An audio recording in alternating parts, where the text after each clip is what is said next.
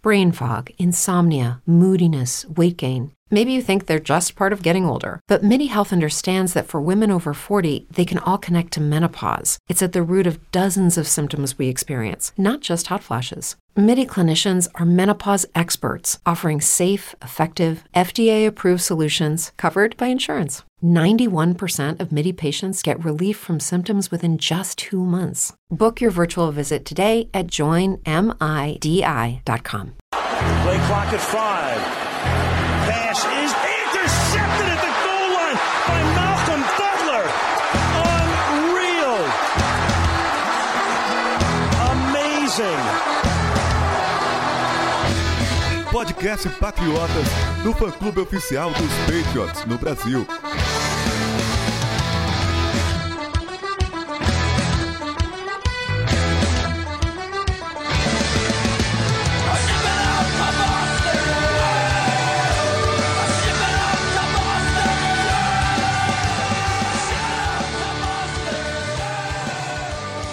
Sejam todos bem-vindos ao podcast Patriotas número 249. Meu nome é Arthur Cunha e eu estou extremamente feliz com três vitórias consecutivas, Rodolfo. Quem imaginava, depois de um começo meio turbulento dos Patriots, será que o time finalmente se encontrou? Fala Arthur, fala a todos os nossos amigos que nos ouvem. É, Arthur, parece que o gigante acordou, né, cara? Agora é água morra abaixo, fogo morra acima e Patriots quando quando dá uma engrenada é difícil segurar, cara. É, e o mais interessante é que a gente tá engrenando fora de casa. Estamos invictos jogando fora dos nossos domínios, 4-0. Mac Jones agora se junta a Dak Prescott em 2016 e Big Ben em 2004 como os únicos quarterbacks calouros a terem um início invicto fora de casa. Então, assim, Tati, parece que as coisas estão começando a dar certo para os Patriots. A dúvida é, será que a gente tá só sendo iludido? Oi, Arthur, oi, Rodolfo, boa noite, ouvinte patriota. Então, eu, a pessoa mais incrédula e cética de todos, estou começando a acreditar. Já estou animadíssima, comprei o meu minha passagem para o ônibus dos playoffs. Estou gostando do que eu tô vendo. É, inclusive a gente já tá na zona de classificação dos playoffs, estamos com a última vaga do, do wildcard e também tivemos a grata surpresa do Jacksonville Jaguars vencer o Buffalo Bills, um jogo 9 a 6 um jogo bizarro, convenhamos, mas para a gente o que importa é o resultado. Buffalo perdeu e agora não só a questão do wildcard, que a gente já tá, já estava na disputa, né, depois da vitória estamos ainda mais, mas como também da própria divisão. A FC East, querendo ou não, está aberta Todo mundo sabe que Buffalo tem um time superior aos Patriots, pelo menos no papel. Só que eles tropeçaram. Ainda temos, ainda temos dois jogos divisionais contra eles. Então, assim, é, tá começando a pegar fogo essa FC East. E é muito bom pra gente, porque no começo da temporada a gente nem imaginava que poderia brigar pela divisão. Mas bora falar dessa partida contra o Carolina Panthers, Rodolfo. E eu queria começar aqui destacando novamente é, a defesa, cara. Principalmente eu acho que o front seven ali, os Patriots jogaram muito com um 3-4, manteram a base do 3-4 durante boa parte da partida. E me lembrou, sabe, cara, o, o, início do, do século dos Patriots. Eu não estava, eu estava vivo, mas eu tinha dois, três anos de idade, então não entendia nada. Só que vendo os highlights assistir diversos jogos antigos dos Patriots, me lembrou muito aquele estilo de jogo de uma defesa muito forte nas trincheiras e, e no front seven, meio que tirando o, de, o que era de melhor do seu adversário. No caso dos, dos Panthers, dos Panthers, ainda mais com o Sandarno de campo, que era correr com a bola. É, exatamente, Arthur. Tanto que, mesmo com a volta do McCaffrey, ele não fez tanta coisa, né? Obviamente que provavelmente ele estava meio limitado, mas mesmo assim ele é um cara talentosíssimo e não correu muito bem com a bola. Ele acabou aparecendo mais ali no final, né? Que já era praticamente um garbage time. Ele recebeu alguns passes mas dá para dá pra dizer que nós neutralizamos ele muito bem. E, e, como você falou, cara, o front seven realmente tá, tá mandando muito bem. A gente não conseguiu muito sex, se eu não me engano, só um sec com o Judon. Só que a gente pressionou bastante o Darnold durante a partida toda e não é um cara muito confiável, né? Quando pressionado, acaba cometendo erros como cometeu durante a partida. E você citou também que, que do front seven, do começo do século, que era, que era muito poderoso eu acho que a gente pode também dizer que se hoje em dia a gente não tem uma secundária tão boa quanto nós tínhamos anos, nos anos passados, acho que o front seven acaba compensando isso, né? Ficou mais forte do que era anteriormente e deu uma compensada ajudando também a, a nossa secundária a conseguir jogadas devido à pressão que eles colocam no quarterback adversário. É, sem sombra de dúvidas. É, uma peça que a gente projetava que nesse primeiro ano, no seu ano de calouro, seria mais um pass rush situacional, não iria entrar em tantas jogadas assim, é, ia ter mais um ano de aprendizagem para amadurecer na liga, era o Christian Bermond. Só que o que a gente está vendo em campo é ele sendo o principal jogador de linha dos Patriots, tanto em produtividade, o cara tá sendo, ele tá sendo muito, mas muito bem é, no, acionado no pass rush, conseguindo infiltrar pelo meio da linha adversária, que sempre é um perigo para qualquer time. É, a pressão pelos lados é, incomoda, mas a pressão pelo miolo da linha de, defensiva, da ofensiva do outro time, incomoda muito mais. E o Barron liderando em snaps, é, sendo eficaz tanto no pass rush quanto na corrida. Então já podemos cravar que foi um estilo de Belichick? Olha, Arthur, eu cravo que sim. E ele merece e absolutamente e ver como o pass rush melhorou com a chegada do Barman e do Judon. É, foram dois jogadores muito importantes nessa partida contra o Carolina Panthers, porque o Sam Darnold realmente não teve chance. É, o Barmore, apesar de não ter conquistado nenhum sec ainda na NFL, nessa partida ele teve três hurries e três pressões, além dos passes desviados. Então, é um, é um estilo enorme, é uma peça muito valiosa e um, um estilo de jogador que faltava na defesa dos Patriots. É, eu tava puxando aqui os números da partida porque é, tava com essa impressão que o pass rush realmente foi muito incomodou bastante Sam Darnold e, e, o Darnold ele foi pressionado em 51% dos dropbacks, foi a melhor marca dos Patriots no ano. Então só comprova o quanto o pass rush do time está realmente aparecendo. Mas além do pass rush, Rodolfo, você mencionou aí da secundária, queria falar um pouco dela, porque a gente bateu muito nela nas últimas semanas, a questão da, da saída de Gilmore, Jonathan Jones fora, não ter peça, mas parece que o time está conseguindo se ajeitar. E uma das alternativas encontradas por Bill Belichick foi jogar mais em zona. É, você acha que, que enfrentando times como o Panthers, poxa, o Panthers não tem um arsenal no ataque tão forte assim é, é, suficiente? É. Mas quando a gente começar a pegar times mais poderosos, com mais adversíveis e diferentes, será que jogando em zona ainda vai surtir efeito e a gente vai conseguir parar o adversário? É, acredito que tem que ser uma mescla, né? De acordo com o adversário, você pode fazer esse tipo de, de posicionamento, mas em outras, outras ocasiões é mais difícil. Se você pensar, por exemplo, contra os Browns, eles também não têm um ataque muito poderoso. Então acho que, jogando contra o Mayfield, isso pode ser bastante utilizado também. Mas como você bem frisou, quando você enfrentar ataques mais poderosos é mais complicado, porque tem muitos jogadores que têm capacidade de encontrar espaço na zona, como por exemplo contra os Bills, eles têm o Cole Beasley, que é um cara pô, muito, muito bom no slot, ele sempre acaba encontrando uma zona vazia e recebendo passes. Então acho que é um, uma escolha meio situacional, né? O Belichick sabe como armar o time para cada adversário e vem surtindo efeito contra esses times, mas eu acredito que quando chegar um adversário que seja mais casca grossa, ele vai tentar mesclar isso aí. E daí possivelmente a gente vai sofrer um pouco essa, essas ausências que você citou, mas acho que tudo dá para se ajeitar, né, Arthur? Acho que a gente tem um treinador ótimo e, e a gente pode tirar proveito da capacidade dele para tentar anular os adversários. É, e falando em secundária e desse jogo específico contra os Panthers, foram vários ingredientes, tanto na nossa quanto na deles. Gilmore fez a lei do ex prevalecer, conseguiu interceptar Mac Jones no erro claro do calouro, mas aqui eu não queria destacar, não queria chorar pelo meu ex por Gilmore, e sim enaltecer o DC Jackson, melhor, o Mr. Int, que é o novo nome dele no Instagram, o Senhor Interceptação, porque, vamos ser sinceros, isso reflete o que é a carreira de DC Jackson. Mais duas para conta, dessa vez com direito até a pick six. É, assim, vai ser difícil manter ele por um preço que o Belichick queira pagar, Tati. Só que cada jogo que passa fica mais evidente que tio Bill vai ter que abrir o bolso. É, o que eu penso? O que vai custar mais caro? Pagar JC Jackson ou a ausência dele? Hoje, com o grupo de corner que os Patriots têm, eu vejo que a ausência do JC Jackson custa muito mais para o time, principalmente pelas performances.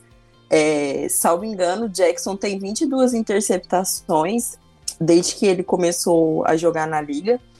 E o retorno de pick six dele foi o sexto maior da história dos Patriots. As 88, 81 jardas, não, não tô me lembrando agora. 88.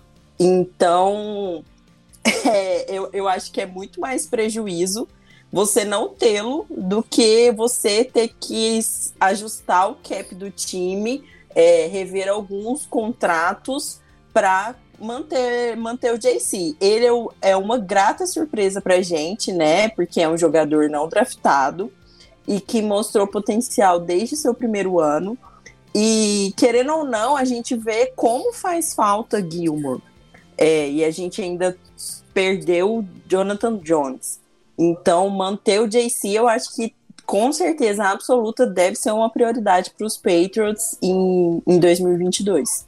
É, falando em Jonathan Jones e também jogador não draftado, uma grata surpresa, talvez ninguém esperasse que ele já entrasse e contribuísse assim logo de cara, é o Miles Branch. O Branch, para quem não sabe, já tá há um tempinho nos Patriots, há uns dois anos por aí, conviveu com lesões, estava no practice squad e logo depois que o Jonathan Jones acabou indo para IR, acabou se lesionando, ele subiu, foi promovido e só tá rendendo elogios. O próprio Devin McCurry até comentou que o Bryant era um dos poucos jogadores assim do practice squad que ele tinha plena confiança, total confiança que ia conseguir ajudar o time. E o Bryant até sec já fez. Então, é um nome que chegou para secundário naquele next man up e tá trazendo um resultado. Claro, é pro slot, não é pro outside, ainda temos problemas no outside, porém, é, a princípio é uma dor de cabeça a menos.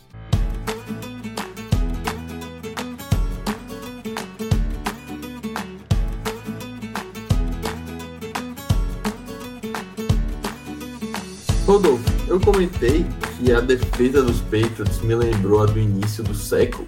Agora o ataque também tá me lembrando do início do século, naqueles primeiros anos de Tom Brady, que ele era mais um game manager, ainda não era a estrela, o GOAT que, que ele é hoje. E, cara, tá parecendo muito com aquilo que a gente projetava para os Patriots nesse ano. A defesa conduzindo o time, a defesa sendo a principal potência meio que ganhando o jogo e o ataque não comprometendo e se baseando principalmente no jogo corrido. É, a gente já tá sem o James White fora da temporada, mas a gente tá vendo o Brandon Bolden correndo bem, que é uma surpresa. O Stevenson se encontrando cada vez mais, ganhando ritmo, assim como o Damian Harris marcando touchdown praticamente em, em todo jogo. Então, o ataque finalmente tá ganhando aquela forma que a gente imaginava.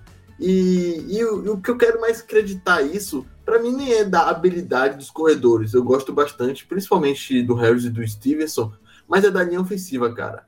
Porque a gente vê a mudança da água pro vinho quando tem é, continuidade, quando a linha, os mesmos caras jogam juntos. A gente foi para a terceira semana com, com a mesma formação, com os mesmos jogadores, e os Patriots nesse, nesse tempo tiveram a segunda melhor eficiência no, no pass blocking, ou seja, protegendo Mac Jones para o passe. Então, eu acho que tudo passa a partir daí.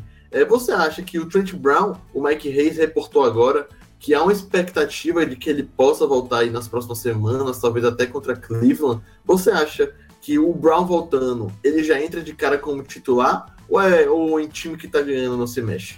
Ah, cara, eu acho que, que tem a grande possibilidade de ele voltar, cara. Voltar e voltar, mexer o, o Enu pro lugar dele também tem essa grande possibilidade, mas as coisas vão se resolver no treino, né, Arthur? Se, se o Belichick achar que, que continua melhor manter o time, vai ser assim que continua, mas eu acho que em termos de talento é sempre melhor você colocar lado a lado os jogadores mais talentosos, e com isso eu acho que o Brown tem que jogar também. E enquanto você começava a falar, fazer sua analogia sobre a linha ofensiva e o resto do ataque, eu, eu já imaginava isso, Arthur. É exatamente o que você falou. Você praticamente sacramentou que eu também penso que o nosso jogo corrido não estava fluindo bem e passou a fluir bem quando a nossa linha ofensiva melhorou, né, cara? Então você vê que é, que é como uma corrente. Todo elo depende do outro elo, senão não, não funciona bem, né, cara? E, e sobre o jogo corrido, ele vem indo muito bem e todo mundo correndo bem, né, cara? Nessa última partida, eu acho que o Harris foi o pior correndo com a bola, o Bonden foi bem, e a melhor notícia é o, é o Stevenson, né? Que, que também, além de correr, é um cara que recebe bem passes e acho que vai agregar bastante para o nosso ataque. e que vai cada vez se acentuando mais a, a, sua eficácia correndo com a bola, pelo trabalho bom da linha ofensiva, como você falou, pelo bom desempenho dos running backs. Só falta agora o nosso jogo aéreo também encaixar, né? É, é isso que eu queria comentar, porque nem tudo são flores. A gente enalteceu aqui no início do podcast que os Patriots estão se encontrando, estão ganhando forma, estão na briga pelos playoffs, mas a gente ainda não é, convenhamos, a gente ainda não é um contender. Isso aí já é se iludir demais, pessoal. Possa ser que daqui algumas semanas a gente vire, só que não é a situação hoje, Tati. E para mim não é a situação por causa do nosso jogo aéreo. É muito difícil você ganhar na NFL sem um jogo aéreo produtivo, sem um jogo aéreo explosivo, e isso os Patriots não estão conseguindo ter. Tem jogos que realmente não vai precisar, a gente vai correr, correr, correr, correr, correr, que nem foi contra esse contra Carolina e ganhar fácil, é, relativamente fácil no caso. Só que a gente sabe que quando chega nos playoffs, a história é outra. O quarterback não vai só poder ter 18 passos tentados, como foi o Mac Jones contra Carolina. Vai ter que ter ali para cima dos seus 30 passos tentados. Então, essa é a minha preocupação. Você acha que o ataque aéreo, do jeito que está, é, com as peças que estão lá, pode produzir mais ou ele realmente já chegou no seu teto? É, essa é uma questão realmente muito delicada, porque vê, a partir do momento que os, os recebedores com mais targets nas partidas têm sido os running backs, é, a coisa não tá fácil mesmo pro, pros recebedores dos Patriots. Talvez nessa partida pode ter sofrido um pouco com a secundária de, de Carolina. É, mas o Sidney tocou num ponto muito interessante do texto do Mac Jones que saiu no site. A gente tá gravando terça, tá, pessoal? É, que saiu no site hoje, que é a questão de que no segundo tempo ele basicamente não lançou a bola.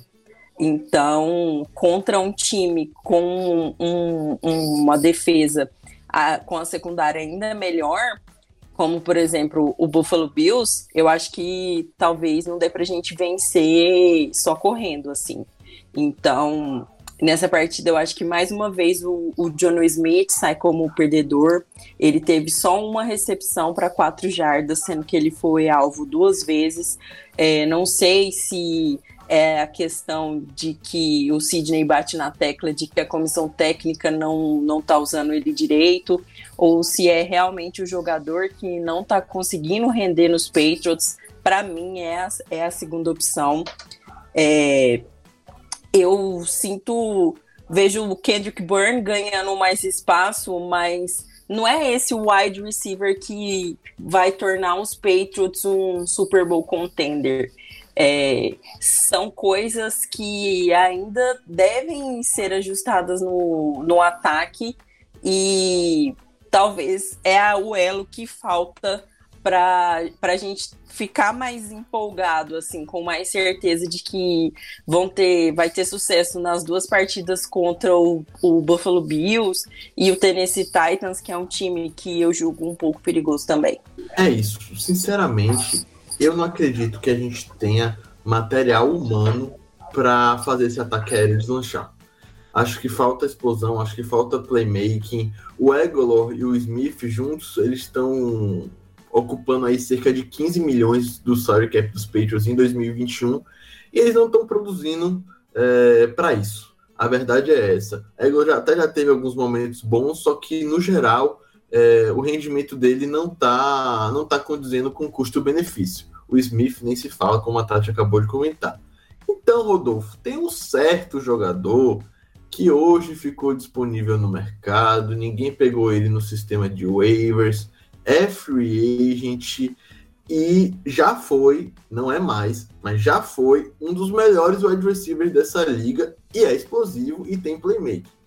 Você acha, você pelo menos vê com bons olhos uma possível investida dos Patriots em Odell Beckham Jr.? Porter, o que você falou é exatamente o que eu penso também. A gente precisa de um playmaker, playmaker nesse ataque. Eu acho até o Aguilar um bom jogador. Já o, o Burner eu acho um, um, jogador normal. Acho que a gente pagou muita grana nele. O Aguilar eu acho que ele pode ser um cara útil alongando o campo. Eu acredito que quando o Mac Jones ganhar mais confiança, começar a passar mais em profundidade, ele vai render mais, possivelmente na próxima temporada, se ele ainda estiver com a gente. Mas você falou basicamente o que acho que não só eu, como toda a torcida dos Patriots pensa mesmo, que o Odell ou um cara desse calibre seria o ideal, porque é um cara que, como um playmaker, ele tá sempre livre e, e quando ele recebe a bola, ele consegue ganhar jardas após a recepção, ele consegue mudar um jogo de, de rumo, como contra a gente aquela vez, quando ele jogava pelos Giants, que ele fez uma recepção de 800 mil jardas e fez um touchdown. Ele é um cara que consegue, consegue ser o maior destaque de um ataque. Obviamente, nós não sabemos as condições físicas dele no momento, né, já que ele teve algumas lesões. No entanto, caso ele, ele sobre ainda para os Patriots, consiga, consiga negociar nessa free agency e ser uma, uma aquisição do, dos Patriots, não free, free agency não, né? Como free agent, e consiga ser uma aquisição dos Patriots, vai ser um grande achado, cara. Eu acho que, que ele tem todo o potencial para auxiliar o Mac Jones a se soltar ainda mais e para mudar esse ataque de patamar. É isso, eu vejo muita gente falando, ah, mas o Odell não é o mesmo da, dos primeiros anos em New York. Bom, todo mundo sabe que ele não é o mesmo. Todo mundo sabe que ele até teve, digamos assim, até uns problemas off-field dos Browns, a saída dele de lá foi bastante conturbada. Mas, pessoal, vamos ser sinceros, a gente está na metade da temporada. A trade deadline já passou, ou seja, não existe mais trocas. Não tem basicamente nenhum nome no mercado que possa tentar, pelo menos tentar mudar de patamar esse, esse nosso ataque aéreo. Para mim, é, a situação de Odell Beckham Jr., se conseguir a, assinar com ele, é de uma chance de retorno imenso e de uma aposta que não seria arriscada, porque provavelmente seria um contrato de um ano, com poucos milhões, porque só faltam né, metade dos jogos. Então, assim, eu vejo com muito bons olhos se Bill Belichick conseguir fazer essa, essa negociação. É, o próprio Belichick já elogiou o Beckham Jr. várias vezes, o próprio Odell também já mostrou sua, seu respeito pelos Patriots e por Bill. Então, para mim, seria, seria poderia ser uma guinada nessa temporada de New England. A gente está gravando isso terça, 9 horas da noite, pessoal. Então, se vocês estão ouvindo esse podcast depois disso, e o Odell Beckham Jr. já foi para qualquer outro time, ou felizmente para os Patriots, vocês podem meio que descartar tudo. Mas, mas bora lá. Para finalizar só essa partida contra os Panthers, Tati, só um ponto que eu gostaria de trazer, que é falar um pouquinho de Mac Jones. É, ele nas, nos últimos dois jogos achei, achei que caiu um pouquinho. Não acho que seja preocupante, é até normal um calor oscilar, mas fica até um pouco, digamos assim, é, estranho. Logo quando os Patriots estão caminhando melhor, o, a defesa vem bem, o jogo corrido vem bem. Em contrapartida, Mac Jones tem talvez é, duas das suas três atuações mais fracas da temporada nessa sequência. Você, como você vê isso? Você acha que no geral ainda está bem mais positivo do que negativo a temporada de Mac ou você já está começando a se preocupar? Não, não. Eu acho que a, o retrospecto ainda é muito mais positivo é, do que negativo. Eu só acho que talvez o, o Mac não entregue nada além do que a gente já viu, mas a gente sabe que ele pode ser melhor do que nessas duas últimas partidas. E, de fato, querendo ou não, você eh, tem um quarterback calouro, é, sendo o signal caller do seu time, e você tem uma ausência de material humano que possa facilitar o trabalho dele. Então, eu não, não culpo só o Mac Jones, entende? É, não sou a favor desse movimento do Odell, mas se for ajudar, para mim, tudo bem. Por que é... você não é a favor do Odell? Agora, agora eu fiquei curioso. não gosto. Eu acho que. Não sei se ele vai colaborar tanto com o time. Ele não conseguiu colaborar no Cleveland Browns, que é um time que tá muito mais. É, muito mais organizado do que anos, anterior, anos anteriores. E querendo ou não, Baker Mayfield é um quarterback hoje melhor que Mac Jones. Obviamente, não, acho que não tem nem como comparar. E ainda assim, ele não conseguiu entregar bons resultados. É, eu acho que o Odell vive muito na sombra das boas temporadas que ele entregou no New York Giants. E eu não acho que ele seja esse playmaker que todo mundo acha. Não, não acho de maneira alguma. Tá te colocando fogo no parquinho. Ela gosta disso. Mas se for um contrato igual o Ken Newton, um ano e o ano que vem, tchau, beleza, tudo bem. Não sou contra se for ajudar os Patriots a ter um retrospecto positivo, porque ainda que não seja um contender, eu acho que vai ser muito importante para o time, para a comissão técnica e para a torcida é, que os Patriots consigam pelo menos jogar ali o, o wild card desse ano, jogar a pós-temporada desse ano. Porque a gente sempre questiona do que o o time é feito, do que o New England Patriots é feito. E a gente tá vendo isso na temporada. É, a OL já é a mesma faz três semanas, então aparentemente eles conseguiram encontrar um ritmo. A defesa melhorou bastante. É, até o Bill Belichick foi questionado ontem dessa questão de optar por jogar mais marcando em zona. E ele disse que é situacional realmente nos times que eles entenderem que for mais vantajoso assim, é, o Steve o, vai, vai ter essa decisão. Então, é um time, sim, com capacidade de se reconstruir, se reorganizar. E o, Ma o Mac não vai conseguir fazer isso sozinho. Ele realmente precisa de uma ajuda. Domingo,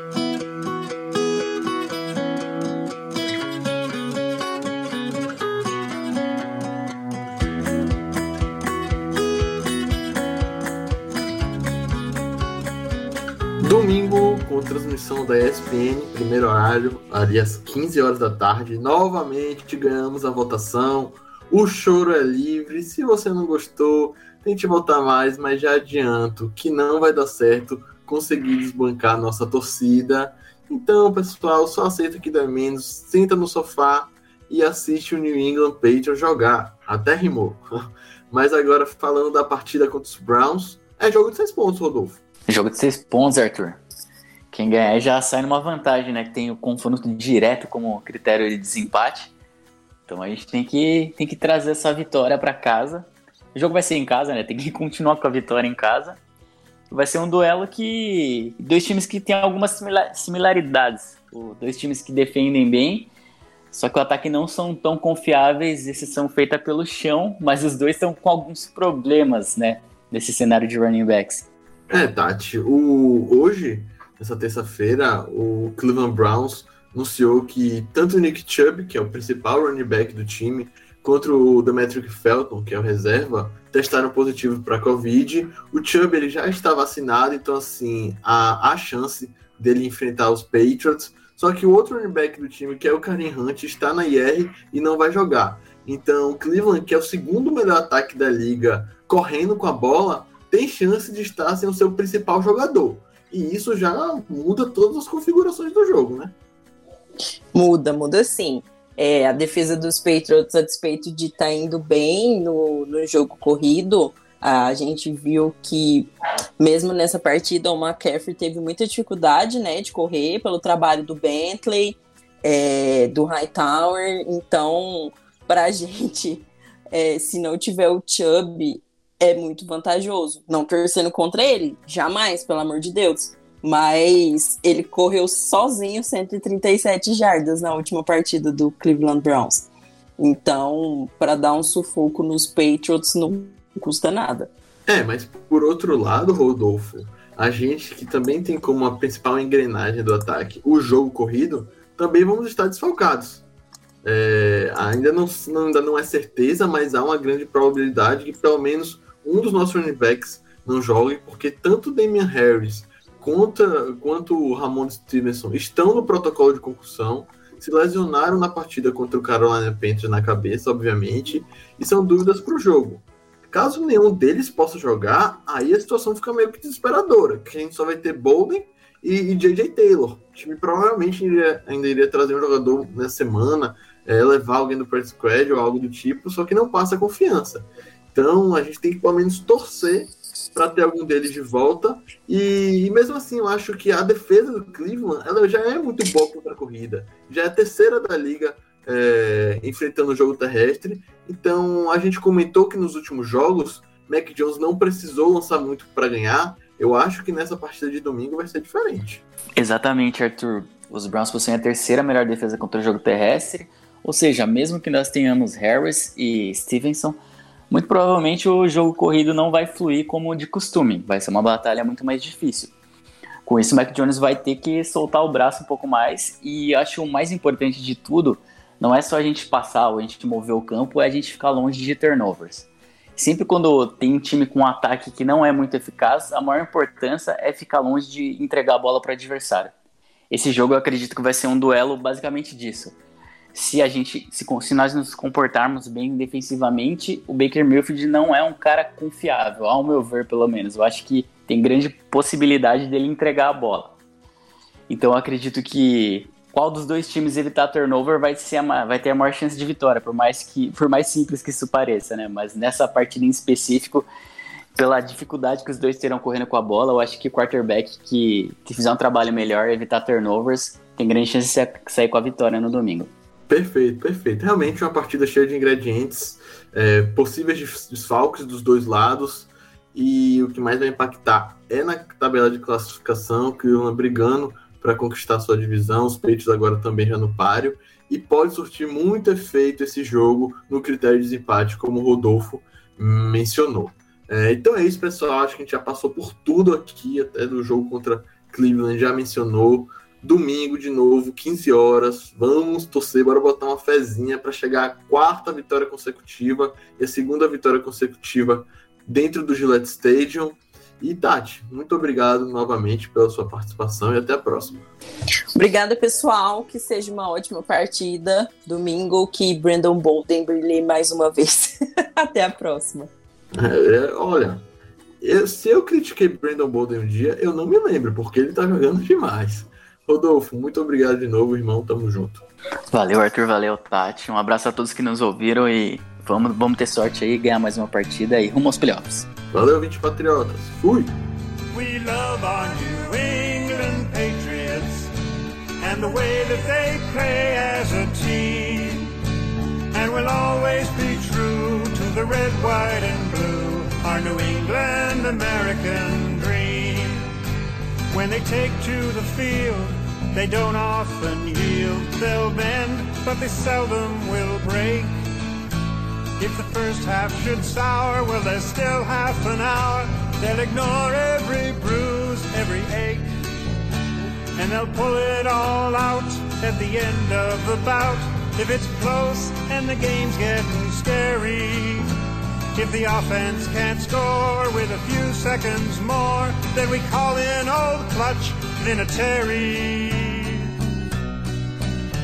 We love our New England Patriots and the way that they play as a team.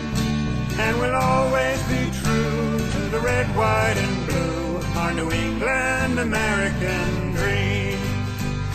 I can't say enough about the wonderful stuff that they do with a field and a ball.